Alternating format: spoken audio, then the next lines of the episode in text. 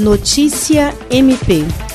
Ao todo, foram 10 práticas inscritas pelo Ministério Público do Estado do Acre para concorrer à 17ª edição do Prêmio Novari. Dentre elas, o projeto de monitoramento da qualidade do ar, iniciativa coordenada pelo Centro de Apoio Operacional de Defesa do Meio Ambiente, Patrimônio Histórico e Cultural e Habitação e Urbanismo, foi selecionado dentre os 114 iniciativas inscritas de todo o país, sendo premiada em segundo lugar na categoria Ministério Público. Em razão da pandemia do novo coronavírus, a edição 2020 do Prêmio Novari foi realizada de forma virtual, transmitida pelo YouTube. No MPAC, a Procuradora-Geral de Justiça Cátia Rejane de Araújo Rodrigues, a coordenadora do CAOP Mapu, Procuradora de Justiça Rita de Cássia Nogueira Lima e o promotor de Justiça Vanderlei Cerqueira receberam os parceiros do projeto, professor Foster Brau, da Universidade Federal do Acre, e a juíza auxiliar da presidência do Tribunal de Justiça do Estado do Acre, Andréa Brito, para acompanharem a premiação. A Procuradora-Geral de Justiça declarou que a instituição se sente extremamente grata e reconhecida por ter um projeto referência na defesa e proteção dos recursos naturais e, pela primeira vez, colocou o MP do Acre como finalista de uma das premiações de maior destaque no âmbito da justiça brasileira, que é o Prêmio Inovare. Jean Oliveira, para a Agência de Notícias do Ministério Público do Estado do Acre.